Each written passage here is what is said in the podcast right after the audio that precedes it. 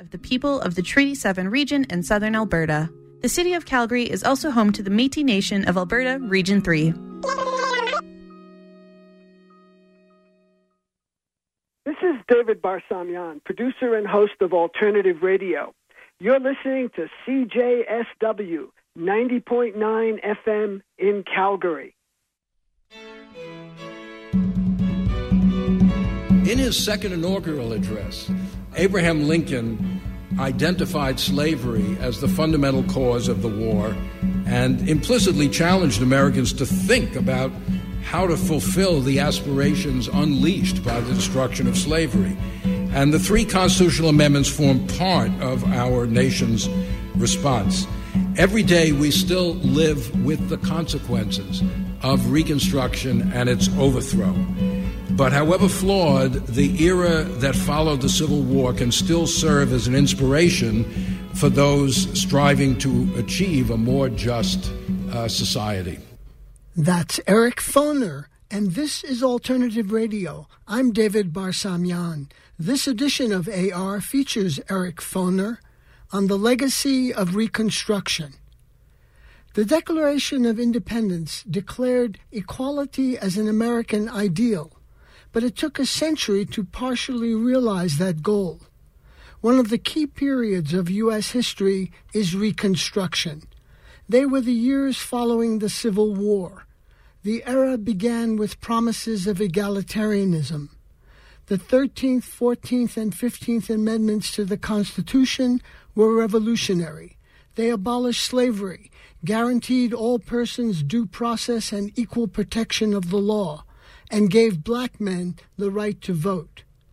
In a few short years, those juridical gains were rolled back with Jim Crow and KKK terror. Today, the 14th Amendment, which clearly states all persons born or naturalized in the United States are citizens of the United States, is being contested. The Reconstruction Amendments have been undermined and weakened voter suppression, mass incarceration, and prison slave labor are all features of the world's oldest democracy. Our guest today is Eric Foner, winner of the Pulitzer Prize. He's DeWitt Clinton Professor Emeritus of History at Columbia. He's the author of many books, including The Second Founding How the Civil War and Reconstruction Remade the Constitution he spoke at the Athenaeum of Philadelphia in Philadelphia, Pennsylvania in mid January 2020. And now, Eric Foner. Everybody knows that the Civil War and the Reconstruction period, which came after, transformed American society in innumerable ways. Maybe the most tangible legacies of that period are these three pivotal amendments to the U.S. Constitution, the 13th, 14th, and 15th Amendments. They wrote a new definition of American citizenship and the rights it entails into the Constitution. They forged a new relationship between individual Americans and the national government. And so profound were these changes that they should be seen not as just am- amendments or alterations to an existing structure, but as a second constitution, a second founding, a fundamentally new document emerged uh, uh, because of these amendments, and that's the Constitution we are living with uh, today. But the fact is that these amendments have not achieved the widespread recognition uh, that, let's say, the Bill of Rights has in popular understanding of American history, uh, nor are the authors of these amendments, people like James Ashley, Henry Wilson, John Bingham. Uh, these are not household names when you think about the key figures in the history of American law and uh, politics. Now, Reconstruction was both a time period, the years following the American Civil War, and a historical process that doesn't actually have a clear beginning and end the process by which the United States tried to come to terms with the consequences of the Civil War, the most important of which, of course, were the preservation of the nation and the destruction of the institution of slavery. One might almost say that we are trying, still trying to come to, to work out the consequences of the end of slavery in this country. And in that sense, Reconstruction never really ended. Now, I have devoted much of my scholarly career to the Reconstruction period, but I have to admit that many Americans know very little about it. But the fact is that Reconstruction remains part of our lives today. Or to put it another way, key questions of that face American society today are Reconstruction questions. Who is entitled to American citizenship? I mean, that's being fought out every day on the border of this country. Who should have the right to vote? That's being fought out. I mean, just pick up the newspaper today. In Wisconsin, 200,000 people are being thrown off the voting rolls because of basically because the government, the, the, authorities there think they may vote Democratic, so it's better to kick them off the voting rolls. But the right to vote, even though we are uh, pr- proud of being a democracy, the right to vote is always contested uh, in our history, and that is a Reconstruction uh, question. Terrorism was a phenomenon of Reconstruction, not terrorism from abroad, but homegrown American terrorism, the Ku Klux Klan and groups like that. And how to deal with terrorist violence was another deep problem of that uh, era. And certainly every session of the Supreme Court uh, includes uh, questions which require the adjudication of the meaning of the 14th Amendment, particularly. Um, you can't understand American society today without knowing something about that period 150 years ago. Now, Reconstruction is also an example of what we sometimes call the politics of history. I'm not talking about whether the historian is a Republican, a Democrat, a liberal, a conservative. I mean the way in which historical interpretation both reflects and helps to shape the politics of the time the historian is writing. For most of the 20th century, what we call the Dunning School, named after my long ago predecessor at Columbia, William A. Professor William A. Dunning, uh, the Dunning School dominated historical writing and popular consciousness about Reconstruction. In that view, Reconstruction was the lowest point in the saga of American democracy, a period of misgovernment and corruption. Why? Well, that was caused, according to the Dunning scholars, by the misguided decision to give the right to vote to black Americans, who were, according to them, uh, innately incapable of participating intelligently in American democracy. Dunning thought the 13th Amendment, which abolished slavery, was necessary. The 14th Amendment, which established equality before the law, reasonable. The 15th Amendment, giving the right to vote to black men a total disaster, he said. And this interpretation dominated historical scholarship for well over half a century, really, and it survives to this day in some corners of popular uh, historical consciousness. How do we account for the remarkable longevity of this portrait of Reconstruction? But this is what I learned in high school in the late 1950s, not in uh, Mississippi or somewhere, in the suburbs of New York City, Long Beach, Long Island. That's what we were told. Reconstruction was the lowest point in all of American history. Why did it retain such uh, longevity? The reason is it harmonized with the uh, racial system of the South and indeed the whole United States in the period we call Jim Crow, from 1900 until the Civil Rights Revolution of the 1960s.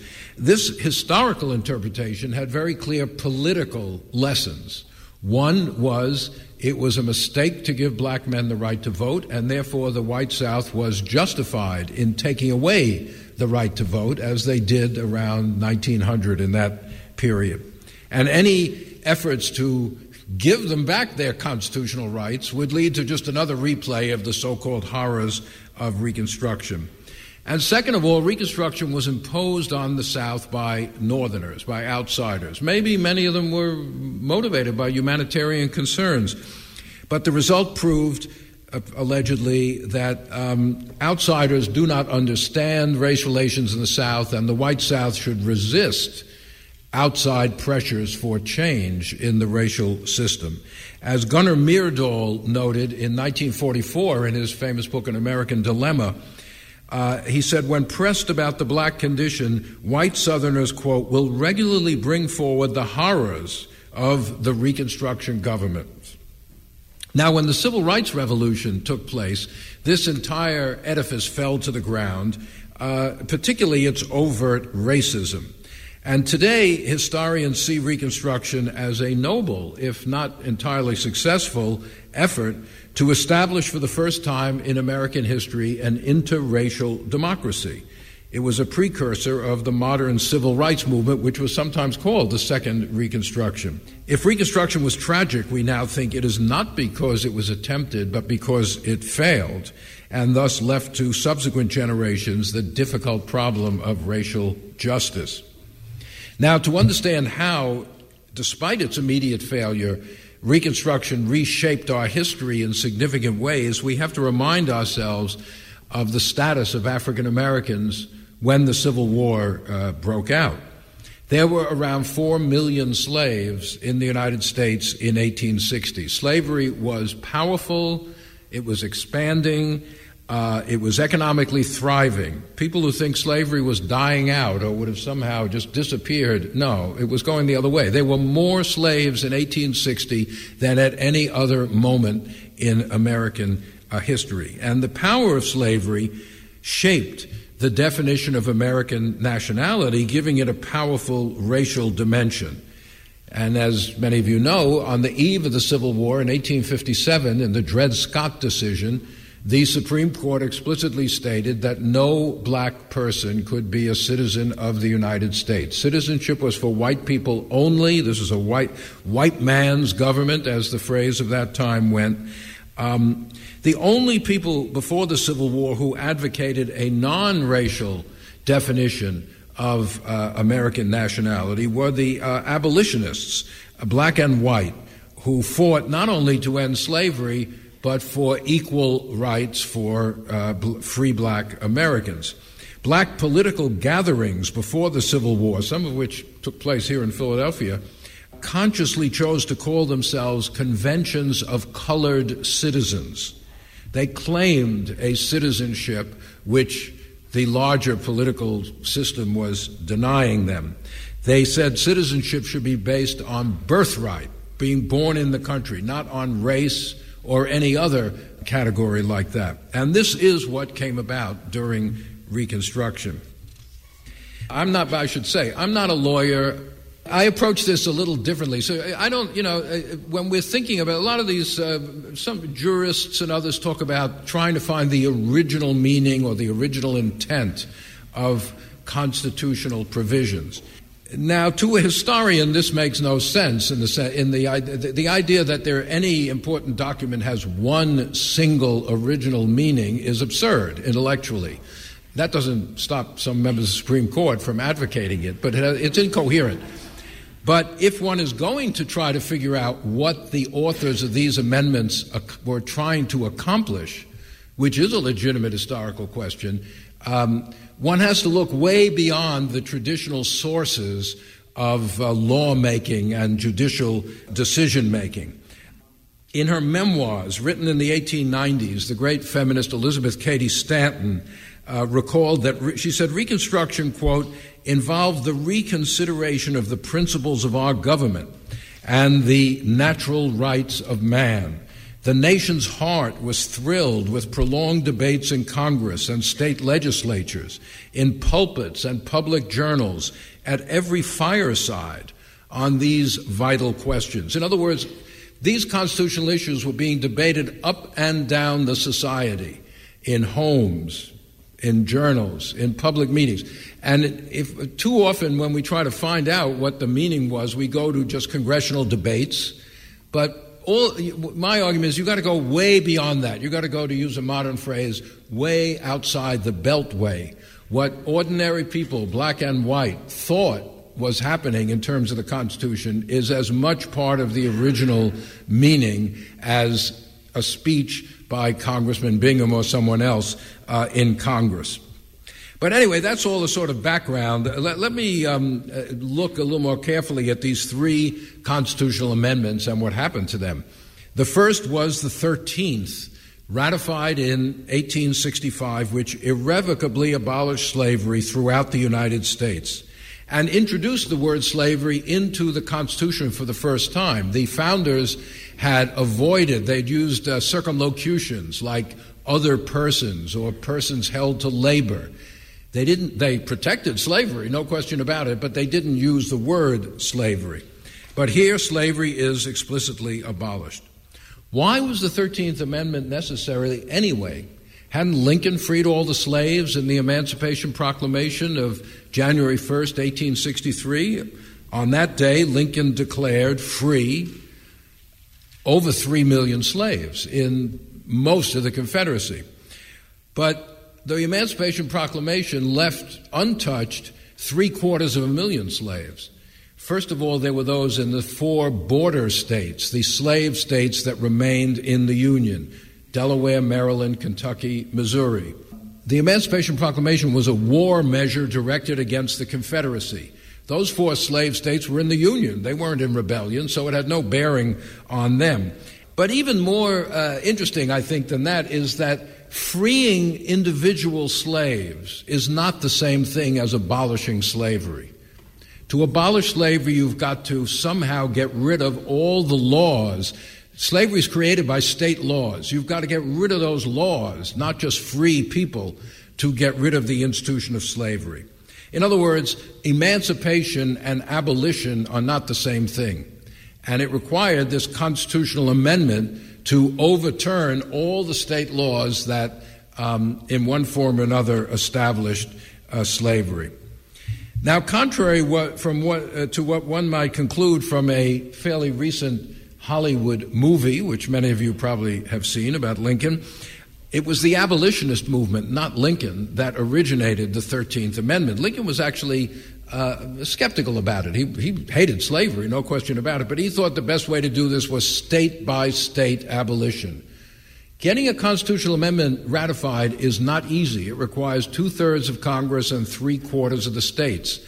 Uh, he made it very clear at the be- early in the war that no Confederate state could come back into the Union unless it abolished slavery, and he encouraged them to do so. But anyway, the campaign for an amendment was launched in uh, early 1864 by the Women's National Loyal League headed by uh, Elizabeth Stanton, who I mentioned, and Susan B. Anthony. And they, uh, in February 1864, they deposited a, or they and their uh, uh, people with them, a massive petition with hundreds of thousands of uh, signatures on the desk of Charles Sumner, the great abolitionist senator from uh, Massachusetts. Whereupon Sumner proposed a 13th Amendment based on the French Declaration of the Rights of Man and the Citizen from 1791. His proposal said, All persons are equal before the law, so no person can hold another as a slave. That was Sumner's proposal. Jacob Howard, senator from Michigan, got up and urged Sumner to quote, basically, forget about these French people. You know, we don't want to hear from them. Um, dismiss all reference to French constitutions and French codes and go back to good old Anglo Saxon language. Anyway, the final language was not Sumner's, but actually was borrowed from the Northwest Ordinance of 1787, which Congress had enacted. And it's, the 13th Amendment said neither slavery nor involuntary servitude, except as a punishment for crime, whereof the party shall have been duly convicted, shall exist within the United States. Slavery and involuntary servitude cannot exist except as a punishment for crime. Now, that provision, the criminal exemption, is a good illustration of an aphorism that historians write with one eye, at least, on the present. For decades, uh, nobody who wrote about this period paid any attention, including me, paid any attention to it. But lately, with um, mass incarceration, the mass use of prison labor becoming a major public issue, uh, people have begun to wonder why is that criminal exemption in the 13th Amendment? Well, the fact is that that phrase goes way back. It wasn't invented in the Civil War. It really comes from Jefferson.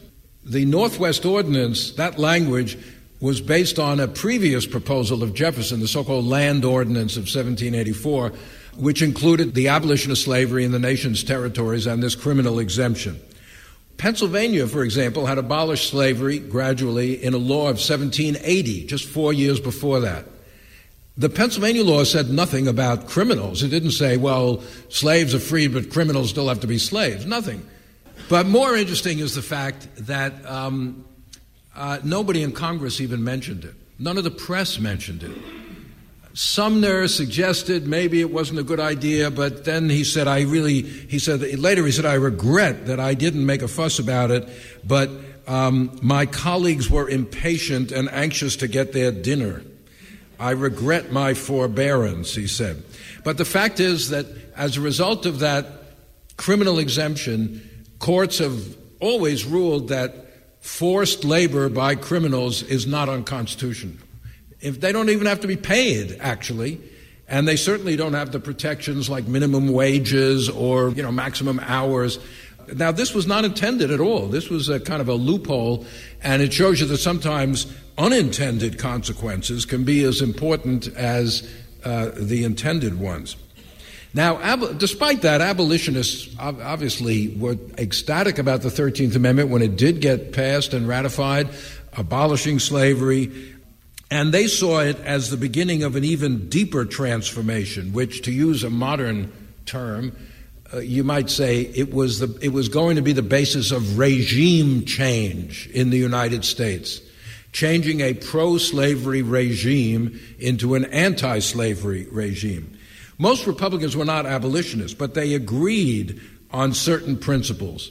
Slavery had caused the war and the death of three quarters of a million Americans. Slavery had deprived its victims of the basic rights that all people are entitled to. It had done more than that. It had degraded labor, white and black, in the South. It threatened all American civil liberties. The 13th Amendment should change all of that. And at least that's what many, many Republicans hoped it would, it would do. Unlike the Emancipation Proclamation, the amendment applied to the entire country, not just uh, no exemptions. And uh, for the first time, it made the abolition of slavery a central part of the legal order, uh, you might say, of the United States. And in one respect, it was truly revolutionary. The 13th Amendment simply abrogated the largest concentration of property in the United States. The slaves, the four million slaves, as property, were worth more than all the banks, fac- uh, uh, banks, factories, and railroads in the country put together. That property was just abrogated, uh, abolished with no compensation whatsoever to the owners. That's something that has not happened very uh, uh frequently in uh, human history.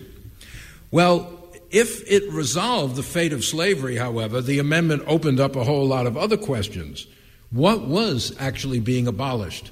property in human beings? Yes. What about the racial inequality that was essential to slavery? Was that also being abolished? And if so, how?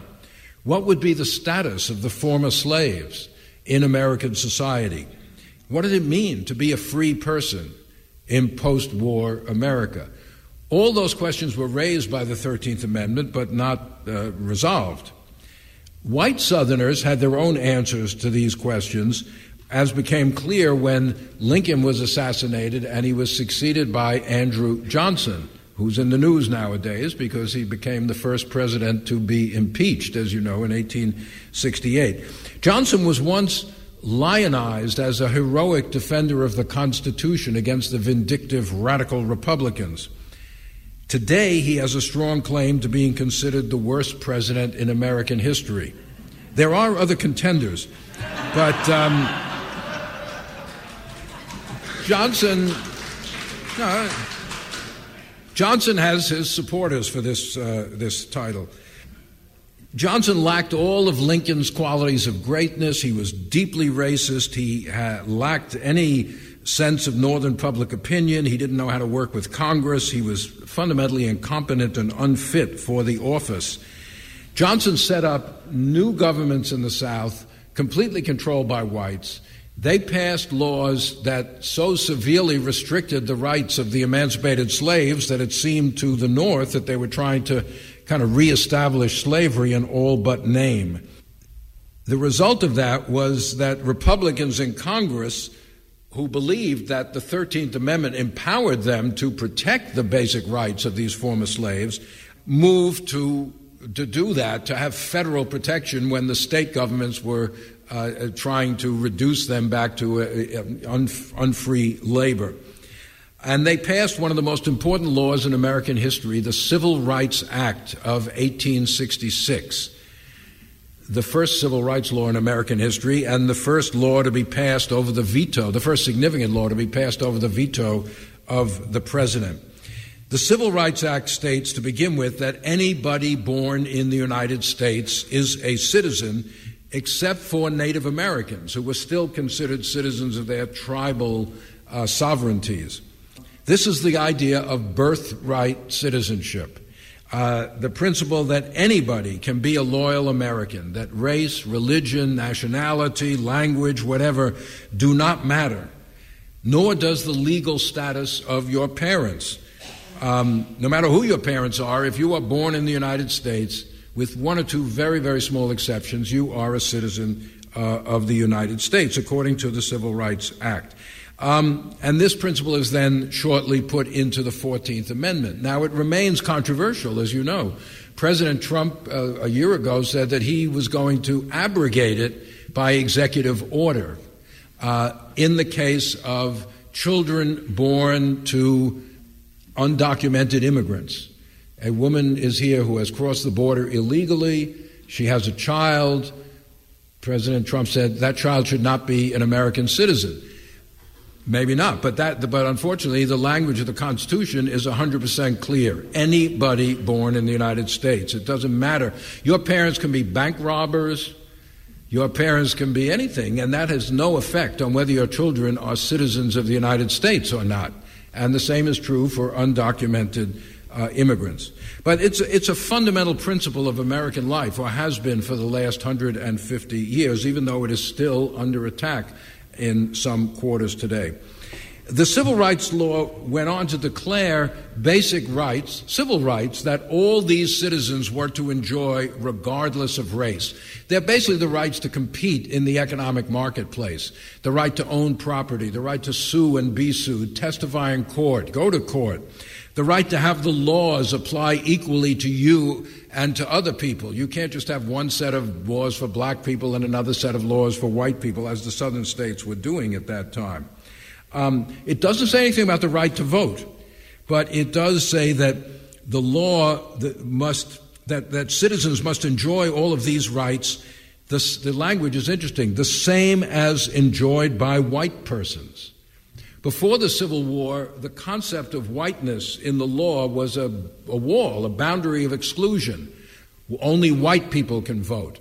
Only white people can serve in the militia. That's a bar to certain other people enjoying those rights. Now it says everyone has to enjoy these rights the same as white people. Now whiteness is a baseline that, ha- that those rights have to apply to everybody, not just, you know, not just uh, white Americans. So uh, Johnson vetoed the bill.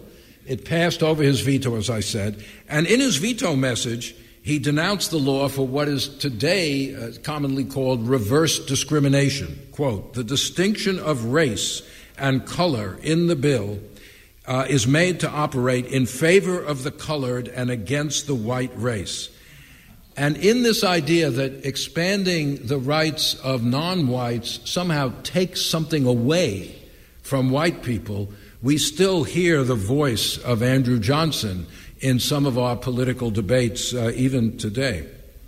But of course, a law can be repealed by the next Congress. So, very quickly, Congress moved to put these principles into another amendment, the 14th Amendment, which passes Congress in the summer of 1866. The 14th Amendment is long and complicated. It's the longest amendment ever added to the Constitution. Um, it deals with a lot of different things. It, it deals as, as simple as the, it says no one is going to get money in compensation for the loss of their slaves or The Confederate debt is never going to be repaid. You know, if you loaned money to the Confederacy, particularly in the South, that money is gone. There's a convoluted section called Section 2 of the 14th Amendment, which uh, is almost unreadable, but it basically tries, what it's basically trying to do is give the southern states a choice either give black men the right to vote or lose some of your representation in Congress because there was this odd consequence of emancipation. Before the Civil War, you know, representation in the House of Representatives was based on the free population of each state plus three fifths of the slaves. So the southern states got extra members of Congress based on three fifths of the slave population.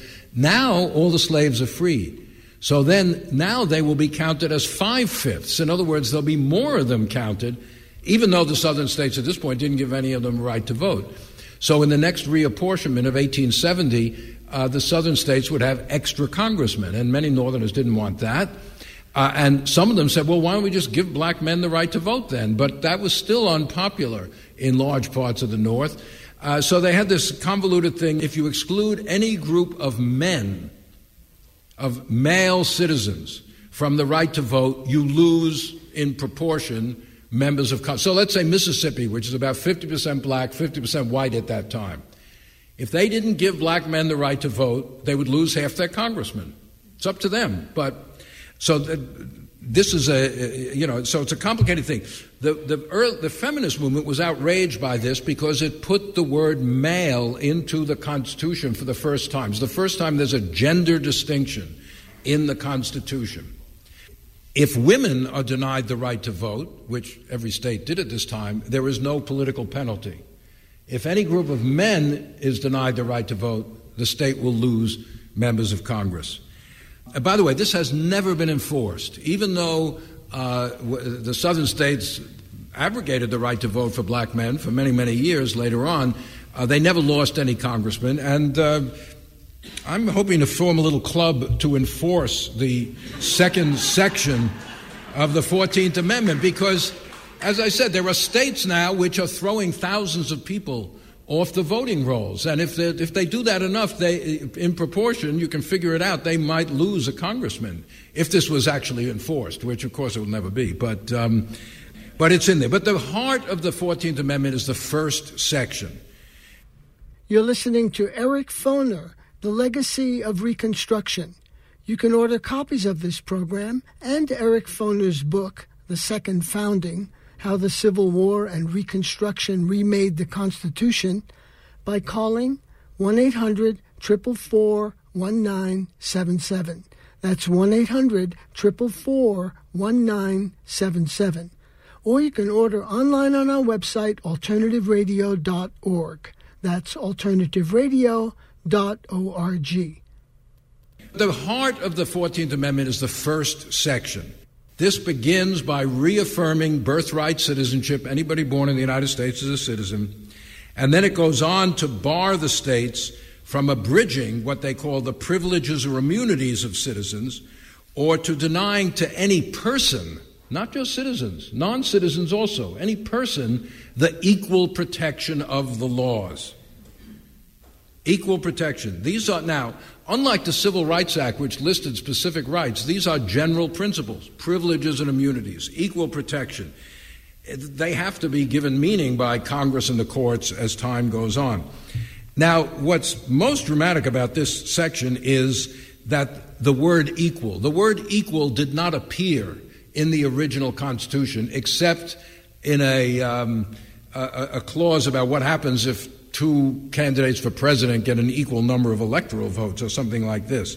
The 14th Amendment makes the Constitution something it never was and is today, if in, with great consequence, which is a vehicle through which Americans who feel they're being denied equality can go to court and make, it, make a claim for it, a constitutional claim.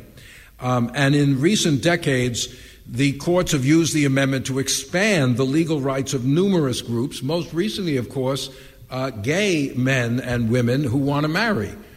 The gay marriage decision of a few years ago was a 14th Amendment equal protection decision. If a state allows one group of people to marry, it can't just say this other group of people cannot marry. That's a violation of the equal protection of the law. It's pretty simple, actually. Obviously, the people in the Congress of 1866 were not thinking about gay marriage. That was hardly a political issue at that time. And this is an example when Justice Kennedy, who wrote that opinion, he said, This is what, what we mean when we talk about a living constitution. A constitution that evolves over time because our concepts of liberty and equality evolve over time as well.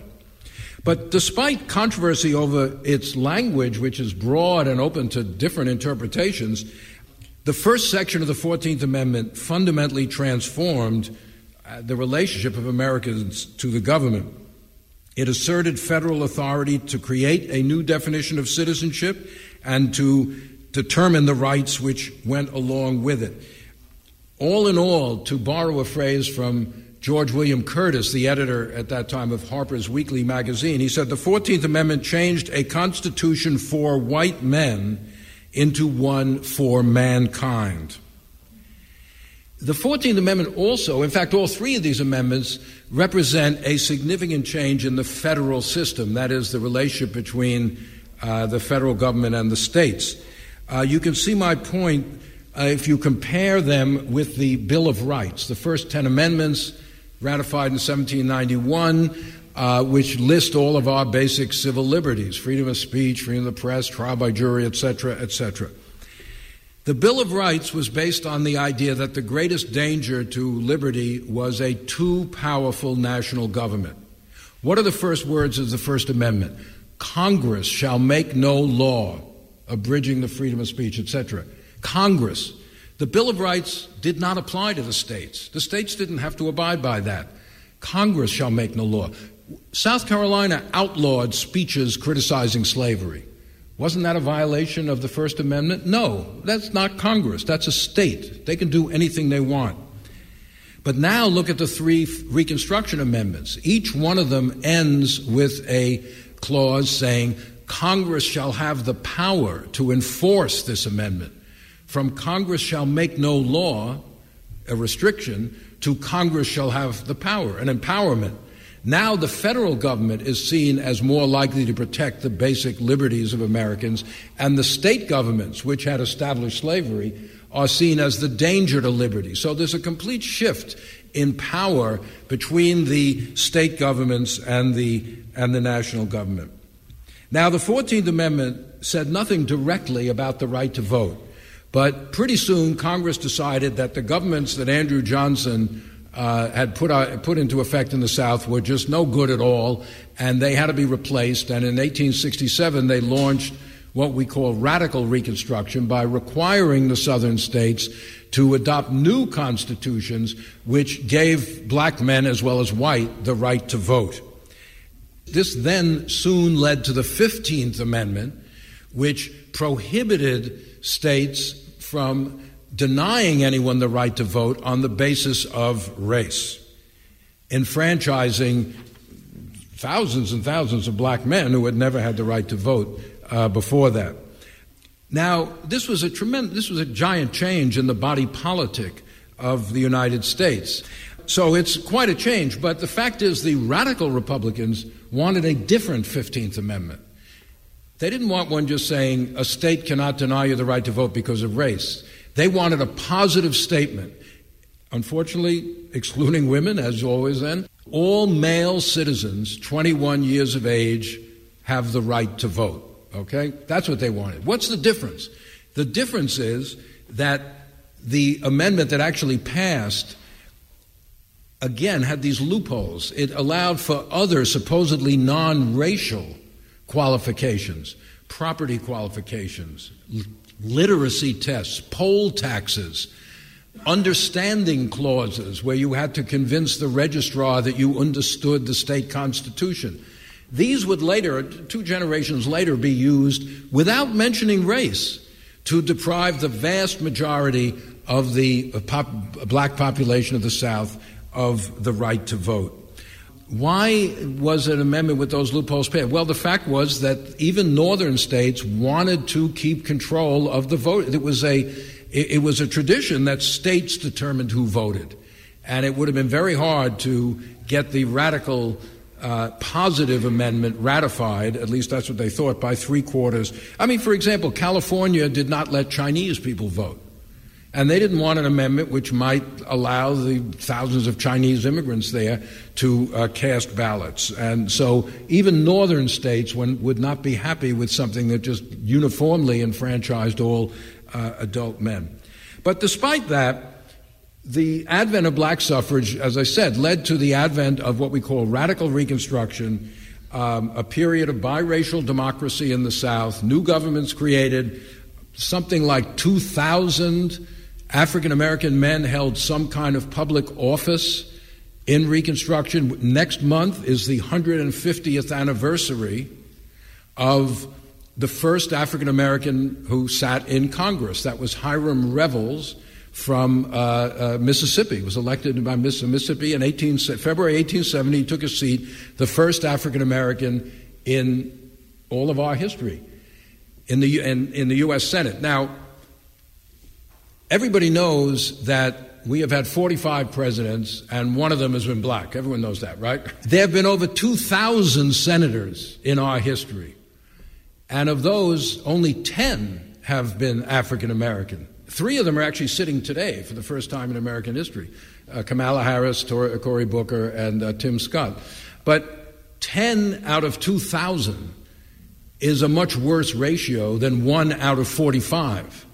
In other words, my point is there have been these almost insuperable barriers to black people gaining high public office. You know, high, not just getting elected from a district with a lot of black voters, but I'm telling governors. You could do the same statistics, uh, senators and presidents. So it, it's a sign, and it also shows you how remarkable Reconstruction was. That Revels, and then after him, Blanche Bruce, uh, also of Mississippi, was elected to the Senate. So two of those 10 senators are from Mississippi in the Reconstruction era. Unfortunately, the Reconstruction experiment uh, did not succeed. It was overthrown for long, complicated reasons I can't go into. A couple of generations later, around the turn of the century, the new system of Jim Crow was put in place, which was based on racial segregation, disenfranchisement of black men, uh, severe cutback in public funding for black education, and of course, widespread lynching, extra legal violence. Didn't this system violate the 13th, 14th, and 15th Amendments, which was supposed to establish legal equality regardless of race?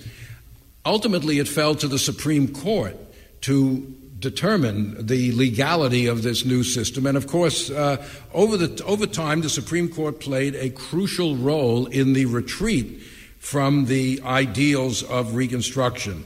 Little by little, they whittled away, not in one decision or one time, one year, but over a course of 20, 30 years, they whittled away, whittled away until the 13th Amendment basically became irrelevant. They said it abolished slavery and there's nothing else for it to do. Forget about racial inequality, forget about other things. They're not slavery.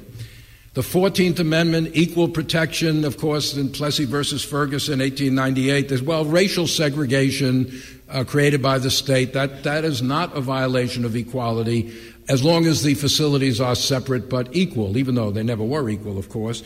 And even though, even if they were equal, as John Marshall Harlan, the one great dissenter, said, it's obvious that the purpose of these measures is to stigmatize black people is to say that they are not worthy of association with other citizens, so is inherently unequal, regardless of whether the railroad car is the same as some other railroad car.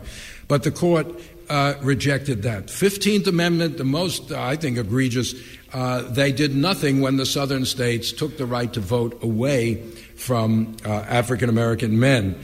Um, Giles v. Harris, a case in the early 20th century out of Alabama, uh, Oliver Wendell Holmes, very famous justice who had just joined the court, uh, basically threw up his hands and said, you know, if the white population of Alabama wants to take away the constitutional rights of black Americans, there's nothing the Supreme Court can do about that. As one northern newspaper wrote then, we are face to face with the consideration that the Constitution may be violated with impunity. The result demonstrated a sometimes forgotten fact that the Constitution is not self enforcing. Somebody has to enforce it, whether it's Congress, the courts, or the president, or somebody, and that, um, you know, these rights can be gained and they can also be taken away. But I just want to conclude by, by pointing out that even though the Supreme Court developed this jurisprudence, there were other voices in the late 19th century. Uh, one of the most remarkable that I came across was a group called the Brotherhood of Liberty, which is a group of black uh, lawyers and um, uh, ministers in Baltimore uh, who published in 1889 a giant tome, 600 pages, called Justice and Jurisprudence, which was a forthright attack on how the Supreme Court had interpreted the 13th, 14th, and 15th Amendments, and a call for a much more, a much broader understanding of the rights that those amendments entailed and the power the federal government had and ought to exercise to uh, protect those rights among uh, the former slaves and their uh, descendants. But the interesting thing is, since we live in a uh, you know legal system based on precedent, most of those late 19th century decisions are still good law. Plessy versus Ferguson was overturned, but the, even the Warren Court of the 1960s worked around these older decisions. They didn't confront them directly, they didn't at- attack them. They were not willing to say, for 80 years, the Supreme Court has just been wrong. Maybe you can understand why they wouldn't say that. But that is the fact, my opinion. I'm not a lawyer. They should wipe away all those decisions and start again. And my point is really just that we Americans sometimes like to think that our history is a straight line of greater and greater freedom. But actually, uh, as this history shows, it's a much more complicated story of ups and downs. Rights can be gained and rights can be taken away to be fought for uh, another day. In his second inaugural address, at the beginning of this story, Abraham Lincoln identified slavery as the fundamental cause of the war and implicitly challenged Americans to think about how to fulfill the aspirations unleashed by the destruction of slavery. And the three constitutional amendments form part of our nation's response. Every day we still live with the consequences of Reconstruction and its overthrow. But however flawed, the era that followed the Civil War can still serve as an inspiration for those striving to achieve a more just uh, society. So thank you very much for listening. okay. I would suggest that Reconstruction did not fail. It was sabotaged. Uh, it, it, certainly was. Uh, you know, to, in a way, I, I, I, appreciate you saying that. We are used to saying Reconstruction failed in the sense that the goals it set out to achieve uh, were not achieved. At least were achieved for a while, and then later were reversed. It was sabotaged. It was assaulted by violent terrorism, as I said. There was also a uh, by the 1870s and 80s, a significant retreat in the North from the ideals of equality which the war had kind of galvanized. In a way, uh, I agree with you. If, if, we, if we start by saying Reconstruction failed, then our analysis becomes why did it fail instead of what did it accomplish and what wasn't accomplished. So, you know, I, I will accept that. Uh, but I also think it's important whether we say it's failed, overturned, reversed, whatever word we want to use, we have to realize there was a, as you say, a concerted, it inspired a giant backlash. Uh, which took a violent form, and the governments found it very difficult to uh, to respond to that. Is U.S. slavery unique? Well, you know, every country in the Western Hemisphere had slavery at some point or another. Even Canada, which I admire Canada in many ways, but they have written a history. I, someone just wrote a very interesting article about the erasure of slavery from the historical memory. How many people know they actually had a lot of slaves in Nova Scotia and places like that? Uh, but uh, Canadians don't know it. It's just not part of their history. But putting Canada aside, yes, of course, the Caribbean, Brazil, Central America, every country that had slavery has a legacy of racial inequality. I don't care. It, the United States is not unique in that in any way. Some places, it, it, takes different forms in different places. Most other countries didn't have the rigid segregation system that we had for a long time. We don't have it anymore exactly, but, um, but the, it's racial, racially based slavery. The difference between slavery in the Western Hemisphere and slavery in human history, which goes way back, sad to say, as long as we can trace society back, we can find slavery. Um, but this this is the first time it was racial slavery. I mean, the Roman Empire, there were plenty of slaves, plenty of them. But they didn't physically look different. They were captives in war and all this sort of thing. It was not that hard to get out of being slavery. In, some of the leaders of the Roman Empire were descendants of people who had been slaves. Um, once you were free, you were free, and people accepted that. Whereas in the Western Hemisphere, you bore the mark of slavery on your person, even if you became a free African American and you were the subject of, of discrimination in many ways. So, no, the United States is not unique. Some people would say what, we, what was unique was that we actually made a concerted effort to bring the former slaves into a thriving vision of democracy right after the end of slavery. Not 75 years later, but two years after the end of slavery, suddenly they are voting, holding office, exercising genuine power. Um, but because the advance was so great, the backlash was also that much more violent uh, and oppressive. Uh, so it's, it's definitely worth looking at what happened in different parts of the Western Hemisphere. Each place has its own peculiar history, of course, but uh, racism, wherever you had slavery, you still have racism. I'm sorry to say. It is deeply, deeply embedded in the culture created by that, by that, system, by that system, by the system of slavery. What about the Equal Rights Amendment? Of course, the giving of women of the right to vote in the 19th Amendment has been seen as abrogating the word male in the 14th Amendment, right? In other words, it no longer makes sense to say if you deny men the right to vote, uh, you will lose representation, but if you deny women the right to vote, you will not lose representation because the political status of men and women has changed because of the or their 19th Amendment. Um, yeah, I'm totally in favor of the Equal Rights Amendment. It's an interesting case because it came very, very close to ratification in the 1970s and early 1980s, and then fell slightly short. And then Congress passed a law or a resolution saying uh, that uh, there's a time limit and the time limit is up. But can you do that? There's nothing in the Constitution about a time limit for a constitutional amendment. And it seems like Virginia will now ratify it with a Democratic uh, legislature and governor, that Virginia may well ratify, giving it the three quarters of the states. But then it'll go to courts and say, well, does this count? Because it passed the deadline that Congress set, or maybe Congress has no right to set a deadline. If you can tell me what our current Supreme Court would decide about that, I don't know. I, I honestly don't know. Uh, we have a very strange Supreme Court now. We have two members of the Supreme Court who have been credibly accused of violent, you know, assaults on women. And that uh, kind of makes you wonder how they would vote on the Equal Rights Amendment. But um, we will see. What was the Civil War about? My view of what the Civil War was about uh, derives from Lincoln's second inaugural address, March 1865, when the war was just about over. And uh, I'm paraphrasing here. He said, Let us get serious here, folks. Everybody knows slavery was the cause of the war. Everybody did know that in 1865. A lot of people don't know it anymore. But uh, yes, money obviously talks, but why would there be, since slaves were such valuable property, why would Northerners want to get rid of slavery? If it was just about money, they were North was profiting from slavery. Who do you think was transporting the cotton to England?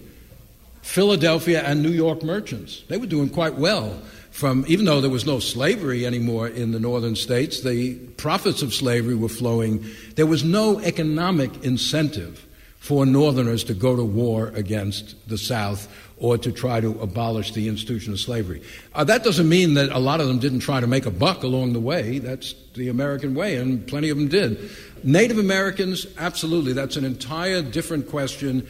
I think it's very important. The Civil War was a turning point. You know, even as the war against the South was going on, Indian wars were taking place.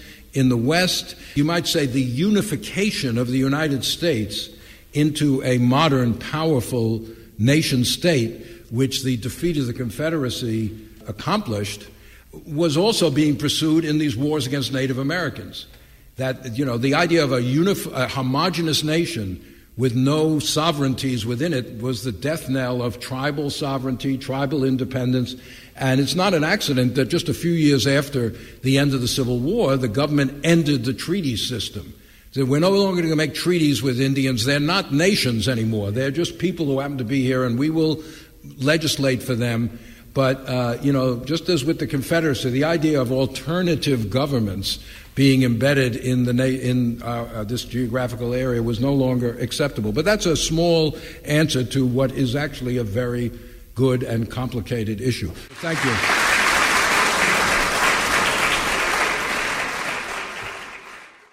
That was Eric Foner, The Legacy of Reconstruction. He spoke in Philadelphia in mid January 2020. Eric Foner winner of the Pulitzer Prize, is a preeminent historian. He's the author of many books, including The Second Founding How the Civil War and Reconstruction Remade the Constitution. This program is produced by Alternative Radio based in Boulder, Colorado. Now in its 34th year, we are independent and are supported solely by individuals just like you. Every week, we feature progressive voices rarely heard in the corporate media, such as Arundhati Roy, Ralph Nader, Michael Lerner, and Keeanga Yamahtta Taylor. To access our complete audio and book catalog, just go to our website, alternativeradio.org. Again, our website where we are podcasting, alternativeradio.org. To place a credit card order for CDs, MP3s, or written transcripts of today's program, Eric Foner, The Legacy of Reconstruction, and his book, the second founding, how the Civil War and Reconstruction remade the Constitution, just give us a call at 1 800 444 1977. Again, that number is 1 800 444 1977. Or you can order on our website, alternativeradio.org. Series theme music is performed by the Kronos Quartet from Pieces of Africa. Joe Ritchie is our general manager and editor. I'm David Barsamian. Thank you for listening.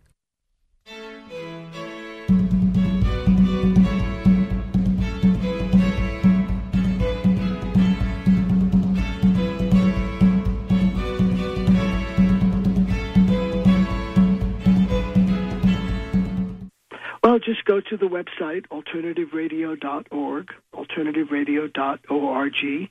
Uh, we too are independent and are supported solely by listeners who make donations, uh, purchase transcripts, MP3s, or CDs of our programs. So we're very much uh, dependent on listeners out there.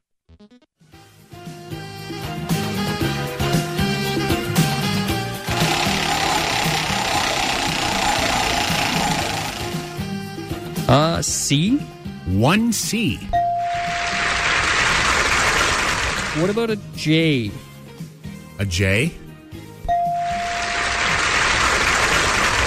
S? One S.